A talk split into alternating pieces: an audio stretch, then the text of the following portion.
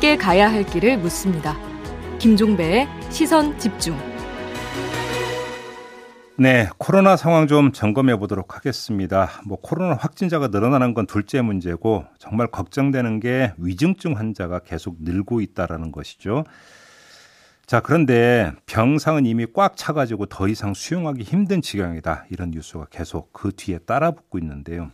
이렇게 되면은 단계적 일상 회복 이거 문제 있는 거 아니냐? 요 얘기까지 나오고 있습니다. 그래서 오늘 좀 종합 점검을 좀 해야 될 것 같아서요. 일상 회복 지원 위원회 방역 의료분과 위원을 맡고 있는 정재훈 가천대 의대 교수를 스튜디오로 모셨는데요. 이야기 나눠보도록 하겠습니다. 어서 오세요, 교수님. 네, 안녕하세요. 네. 본격적인 이야기 들어가기 전에 일단 이거부터 좀 여쭤볼게요. 교수님께서 지난달에 코로나 장기 예측 시뮬레이션을 발표를 하셨다고 들었어요. 그러니까 최악, 평균, 최상 이렇게 시나리오를 나눠서 발표를 하셨다고 하는데 그 내용 좀 간략히 좀 소개 좀 네. 해주시겠습니까? 저희가 미래 상황을 예상을 할 때에는 음, 백신의 효과와 접종률을 고려한 상태에서 음. 앞으로 남아 있는 감염자가 얼마인지 추정하는 것이 중요한데요. 음. 지금 우리가 필요한 면역 수준이 전 국민의 83% 정도 수준이거든요. 네. 하지만 접종률이 80%고 백신의 효과가 평균적으로 80%라고 가정한다면 음. 백신 접종으로 얻을 수 있는 효과가 64% 정도거든요. 네. 그렇다면 20% 정도는 돌파 감염이거나 미접종 상태에서의 감염을 통해서 감염이 진행될 수밖에 없다라는 것이고요. 오. 그런데 이미 감염되신 분들이 우리가 추정해 본다고 하더라도 전 국민의 한 2% 미만일 것으로 추정을 하고 있습니다. 음. 그렇다면 남아 있는 인구가 한 800만 명에서 900만 명 정도가 되거든요. 단계적 일상 회복이라고 하는 것이 그분들이 얼마나 분산되어서 감염될 수 있냐에 대한 문제라고 저는 이해를 하고 있고요. 네. 그래서 그게 방역이 어느 정도 원활하게 이루어질 경우에는 매우 평탄하게 펼쳐져서 그 감염이 이루어지는 것이고 속도 조절에 실패할 경우에는 그 감염자가 몰리는 것이거든요. 그래서 최상의 시나리오라고 한다면 1만 명 미만 정도로 3년 정도 가는 것들이 가장 최상의 시나리오라고 볼 수 있고 네. 하지만 그것보다 속도 조절에 실패할 경우에는 내년 상반기 정도에는 2만 명 이상 정도 나올 수 있겠다라는 오. 것이고 그리고 최악의 경우에는 뭐 8만 명에서 10만 명 가까이 나올 수도 있다라는 음. 그런 예상들을 할 수가 있는 겁니다. 어제 그 위중증 환자 수만 600명을 넘어섰다고 지금 하던데 그러면 지금 나타나고 있는 양상은 교수님이 그 예상했던 시뮬레이션에 따르면 지금 어떤 단계 어느 정도로 심각한 걸라고 봐야 되는 겁니까? 네, 이제 유행을 예상하는 전문가 입장에서 매우 죄송스러운 말씀이기도 한데요. 예. 저희가 미래를 정확하게 예상하는 것은 불가능하고요. 음. 그럼에도 불구하고 확진자의 추세는 한 중간 정도라고 볼 수 있고요. 평균 정도. 네, 평균 정도라고 볼 수 있고 음. 반면에 중환자가 증가하는 것은 저희가 예상한 것보다 속도가 훨씬 더 빠릅니다. 아, 그래요? 그래서 그 두 개의 차이가 발생하는 것인데요. 그 음. 이유가 이때까지는 확진자 중에서 중환자로 넘어가는 그 비율이 매우 일정하게 작동을 했었거든요. 지금까지는. 네, 하지만 10월 달, 11월 달 넘어오면서 중환자로 넘어가는 비율이 다시 증가하는 경향들을 보이고 있고요. 음. 그 이유가 백신의 효과가 특히 중환자와 사망자가 되는 것을 막아주는 효과가 감소하고 있기 때문이다. 이렇게 해석할 수 있는 부분입니다. 교수님 말씀을 간단히 정리하면 확진자 숫자의 증가율은 그냥 보통 보통 수준인데 위중증 환자 증가율은 그것보다 훨씬 지금 빠르다. 이렇게 정리하면 되는 거죠. 네, 그렇습니다. 자, 그러면 위중증 환자가 주로 어느 연령층에서 좀 어떻게 나타나는가를 보면 원인을 좀 분석할 수 있는 거 아니겠습니까? 네, 원인은 사실 명확합니다. 네. 지금 위중증 환자의 대부분이 60대 이상의 고령층에서 아, 아. 나타나고 있고요. 특히 음. 요양병원과 요양원에서 돌파 감염이 일어나고 있고 음. 그리고 중증화로 넘어가는 사례들이 늘어나고 있기 때문에 예. 그것이 저희가 예상해서 어긋나는 주요한 요, 요인이거든요. 그러면 그 그분들은 이제 가장 먼저 백신 접종을 했던 분들이잖아요. 그렇기 때문에 시간이 지나서 백신 백신 효과가 떨어져서입니까? 아니면 백신 종류하고 대해서니까 상관성이 있는 거라고 봐야 되는 겁니까? 네, 아직까지는 명확한 데이터가 없습니다만 네. 저는 그래도 두 가지 요소가 어느 정도 결합되어 있다라고 생각을 하고요. 음. 그런데 어, 그것보다 더 중요한 것은 시간이 지나면서 어떠한 종류의 백신이든 효과가 감소할 수 있고요. 음. 그리고 백신 종류별로 효과가 다를 수 있다라는 것은 추가적인 데이터나 아니면 비교할 대상이 필요한데 음. 우리나라 같은 경우에는 특히 요양병원, 요양원에 계신 어르신들은 한 종류의 백신만 집중적으로 접종을 했기 때문에 아스트라제네카죠. 네, 예. 비교할 수 있는 군이 좀 명확하지 않다라는 어허. 문제가 있습니다. 그래서 음. 어쨌거나 전 세계적인 데이터로 보면 시간이 지나가면 백신의 효과가 감소할 수 있다라는 것이 명확한 상태입니다. 그럼 뭐 대책은 아주 단순한 거잖아요. 부스터샷 하면 되는 거 아닙니까? 네, 부스터 백신 접종이 중요한 대안이 될 수 있습니다만 네. 이게 시간이 걸립니다. 특히 음... 지금 접종을 진행한다라고 하더라도 접종이 완료되고 나서 2주에서 3주 정도 지나야지 본격적인 효과가 나오고 있는데 문제는 지금 당장 병상이 없다라는 것이고요. 그리고 그렇죠. 앞으로 남아 있는 3주와 4주를 어떻게 버티느냐가 음... 그분들에 있어서는 생명이 달린 문제이거든요. 그러면 결국은 12월을 어떻게 나느냐가 그냥 핵심 문제다 정리하면 이렇게 되겠네요. 어, 네, 12월뿐만이 아닙니다. 근데 네. 저는 지금 이제 중환자 병상이 모자라고 확진자가 늘어나서 매우 음. 어려워 보이는 상황이잖아요. 음. 근데 저는 이 상황이 단계적 일상 회복의 본질이라고 생각을 하고요. 네. 단계적 일상 회복이라고 하는 것이 사회 경제적인 이익을 위해서 방역상의 손실을 감수하는 전략이거든요. 그렇죠. 그렇다면 병상을 늘린다라고 하더라도 그만큼 유행의 규모를 더 허용하게 되면 계속해서 어려운 상황들은 앞으로도 계속 반복될 수밖에 없다라는 음. 것이죠. 어제 일상 회복 지원 위원회에서 바로 이 문제를 놓고 경론이 오갔 나왔다고 하던데 결론은 못 낸 겁니까?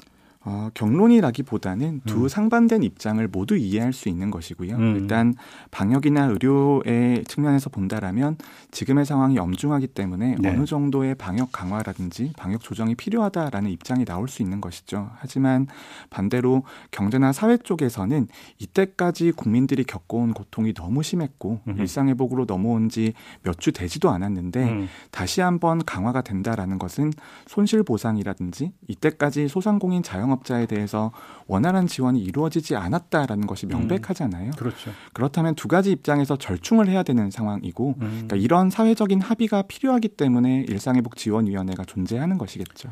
그러면 지금 그러니까 교수님께서 약간 완곡하게 말씀하시는 것 같은데 그냥 대놓고 한번 여쭤보면 확실하게 잡기 위해서는 사회적 거리두기를 다시 음. 강화하는 게 가장 좋은 방법이다. 이런 혹시 판단이십니까? 교수님 네, 개인적으로? 방역 쪽의 입장으로 볼 때에는 사회적 거리두기의 일부 조정이라든지 음. 아니면 방역 패스의 범위 조정 같은 것들이 들어온다라면 음. 유행 상황에는 당연히 도움이 될 겁니다. 근데 방역 패스는 좀 강화한다라는 뉴스가 어제 나왔던 것 같은데요. 어제 그건 결정이 안 됐습니까? 어, 그런 것들은 저희가 검토가 필요한 거고요. 네. 일상회복지원위원회가 기본적으로 자문기구에 가깝고요. 음. 자문위원회의 의견을 받아서 음. 정부에서 결정한 형태 형태를 띠고 있기 때문에 예. 정부의 결정 상황을 기다려 봐야 될 것 같습니다. 아, 오늘 다시 이제 그 논의가 되는 건가요? 네, 오늘 발표가 예정이 되어 있다고 예. 듣고 있습니다. 그리고 아무튼 이제 그러니까 이게 좀 약간 예측 보도이긴 합니다만은 그래서 거리두기를 다시 강화하는 쪽이 아니라 방역 패스를 좀 강화하는 쪽으로 가닥을 잡은 것 같다 이런 보도가 좀 나오고 있던데 그게 현실에서 모색할 수 있는 최대치인지는 그 보는 사람에 따라서 얘기 이제 평가가 좀 달라지는 거죠. 어, 그렇습니다. 그리고 단계적 일상회복이라고 하는 것이 매우 복합적인 문제이기 때문에요. 음. 한 가지 조치를 강화한다고 해서 그 문제를 해결할 수 있는 것은 아닙니다. 첫 번째로 의료 대응 역량, 특히 중환자 병상을 확보해야 되는 문제도 있고요. 음, 음. 거기에 더해서 확진자의 규모 자체를 축소해야 되는 문제도 있고요. 예. 그리고 병상을 효율적으로 활용하면서 추가 접종을 이어나가야 되는 것들도 음. 있고 복합적인 대책이 있고 그 중에서 사회적 거리두기나 방역 패스는 그것을 구성하는 일부 요소일 뿐인 것이죠. 근데 방역 패스로 한정해서 이야기를 하면 방역 패스는 미접종자를 이제 대상으로 한다고 생각을 한다면 아무래도 이제 가장 먼저 떠오르는 것은 그, 그 미 접종률이 높은 청소년들 아니겠습니까? 청소년들 같은 경우 지금 어떻게 접근해야 된다고 생각하세요? 저는 청소년의 접종에 대해서는 원래는 좀 신중한 입장이었습니다. 불확실성이 많기 때문에 음. 접종을 얻을 수 있는 이익이 크다라는 것은 알고 있지만 어느 정도 큰지에 대해서는 저도 자신감이 좀 없었거든요. 사실 안정성이라는 게 중요한 거니까. 네. 예. 그런데 최근의 데이터를 보면 볼수록 저는 소아 청소년의 접종에 있어서는 조금 자신감을 가지게 됐고요. 음. 그리고 접종으로 얻을 수 있는 이익이 유행 상황이 너무 심각해지고 있기 때문에 음. 소아청소년이 지금은 가장 감염률이 높은 연령대가 되었습니다. 음. 그리고 소아청소년이 중증화율이 낮다라고는 되어 있지만 네. 중증 사례들이 보고가 되고 있기 때문에 네. 사례가 늘어나게 되면 거기에서 중환자가 발생할 수밖에 없는 그렇죠. 상황이라서 그렇죠. 그렇죠. 접종을 얻을 수 있는 이익이 피해보다 점점 더 커지고 있는 상황이라서 음. 저는 접종을 좀 강력하게 권고를 해야 된다라고 봅니다. 그러니까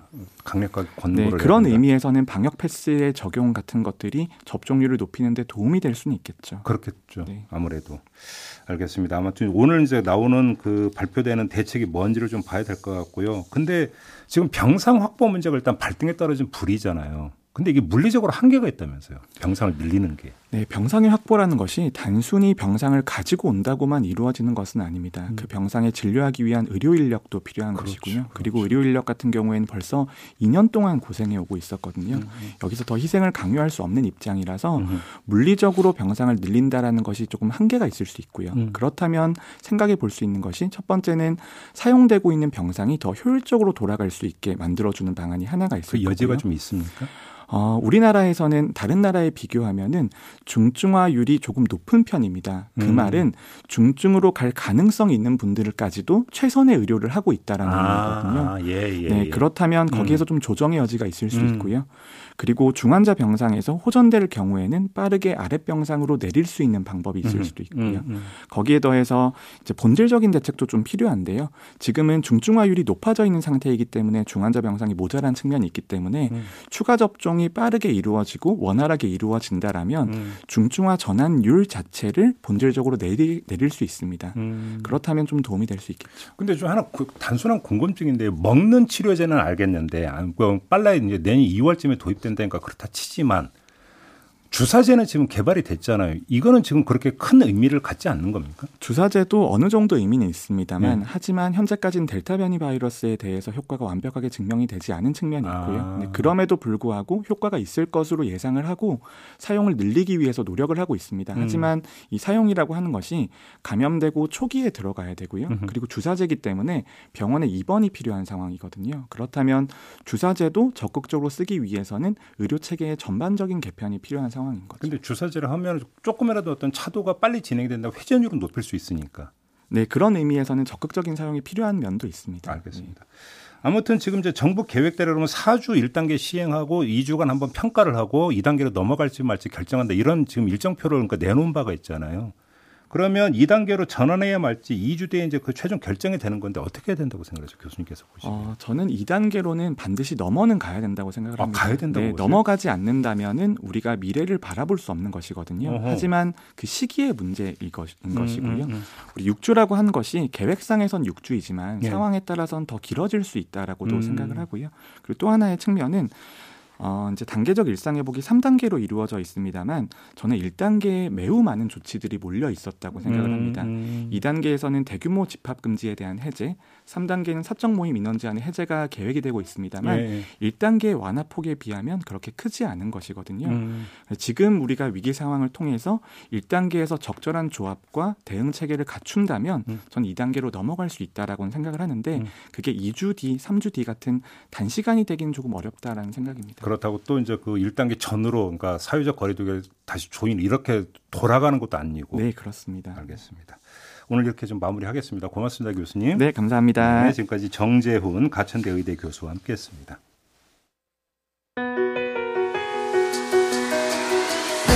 날카롭게 묻고 객관적으로 묻고 한 번 더 묻습니다. 김종배의 시선 집중.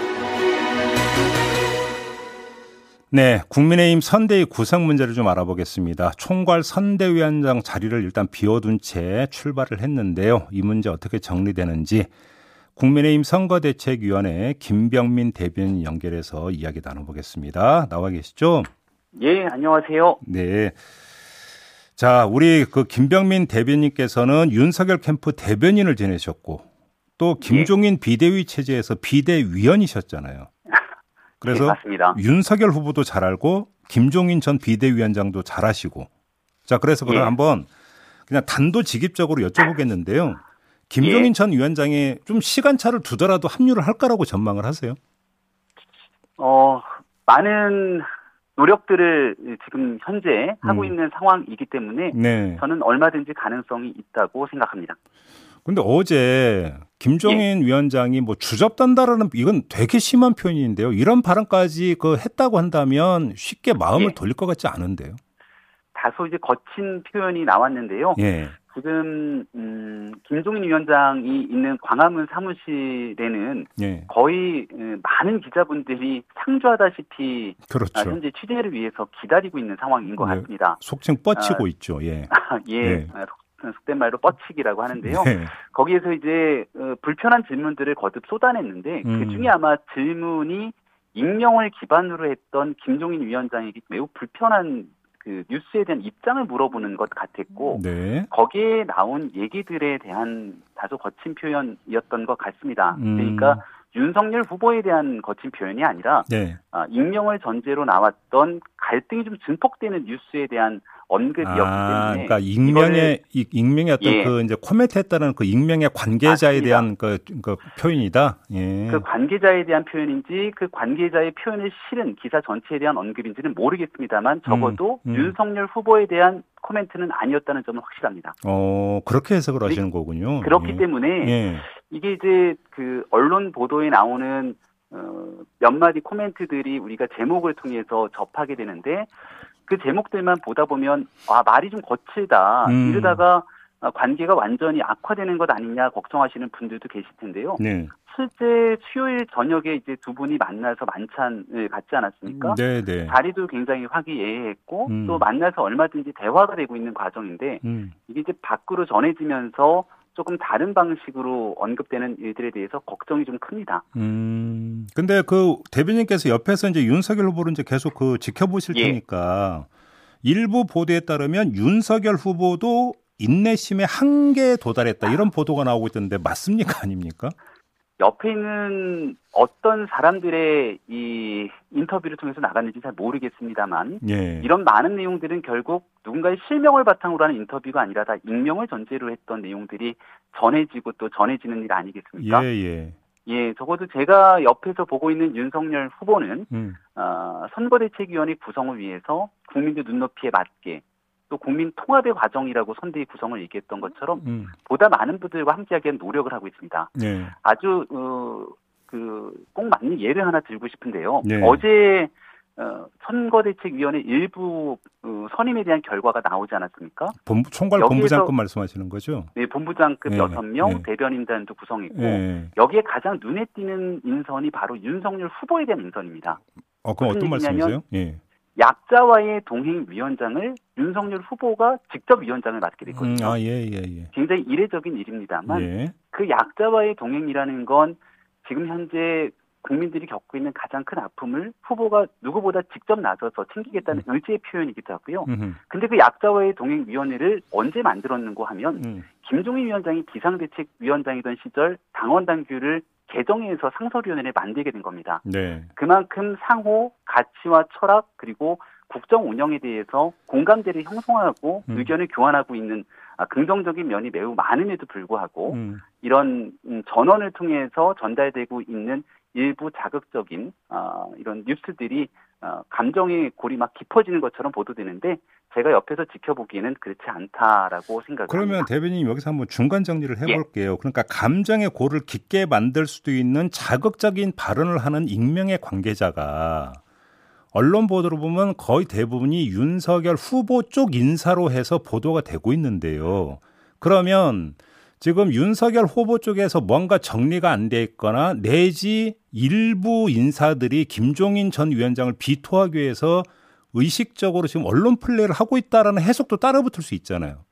꼭 그렇게 보기는 어렵습니다. 왜냐하면 네. 그 예를 들어서 수요일에 있었던 만찬 자리가 아, 종료가 되고 많은 분들이 이제 기대를 했을 것 아닙니까? 그렇죠. 아 뭔가 이제 좀 잘 되겠거니. 음. 근데 어, 첫 술에 배부를 수 없다고 그때 결과에서 확정적인 내용이 나오진 않았습니다. 네. 그럼 이를 두고 각종 해석들이 뒤따르게 되는 것이기 때문에 음. 그 해석에 대한 여부들이 저마다 다르게 나타날 수 있고요. 네. 이 내용을 직접적으로 알고 있는 건 결국 윤석열 후보 음. 그리고 김종인 위원장 음. 두분 간의 대화이기 때문에 네, 네. 옆에 있는 사람들이 그 내용들을 어, 확실하게 모든 것들을 다 알 수는 없는 터라 음. 해석의 여지가 조금씩 다르게 나타나고 있다. 그리고 두 번째로 또 지금 선거대책위원회 출범이 조금 지연되고 있는 모습에 대한 비판적인 견해를 주는 것도 또 일부 당연할 수 있습니다. 네네. 네. 그래서 지금은 어, 이 좀 복잡한 상황을 어, 서둘러 좀 어, 수습하고 또 더 좋은 어, 모습의 선대위 구성을 음. 위해서 우리 모두가 노력해야 될 때라고 생각합니다. 알겠습니다. 그러면 지금 대변인님 말씀을 정리를 하면 김종인 카드가 완전히 물 건너간 건 아니다 이런 취지의 말씀이신 것 같은데요. 예, 그 정도로 봐주시면 좋을 것 같습니다. 예, 근데 이준석 대표는 김종인 전 위원장이 안 된다면 다른 총괄을 세워야 한다 이런 취지로 어제 이야기를 했는데 그럼 이건 앞서 나간 발언입니까? 원론적인 얘기를 하게 된 것이겠죠. 그 네. 가능성에 대한 질문을 묻는 거니까 음. 사실은 예 정치라는 건 100%딱 결정적으로 모든 게 어, 완결되는 것은 아니기 때문에 예, 예. 최악의 상황을 가정했을 때를 아마 어, 생각해서 원론적인 얘기를 한 것이 아닌가 싶지만 이준석 대표도 뭐 저도 누구보다 같이 가까이 지내고 있습니다만 음. 좋은 선정을 위해서 어, 함께 노력하고 싶은 마음은 다 하나 같을 거라고 생각합니다. 알겠습니다.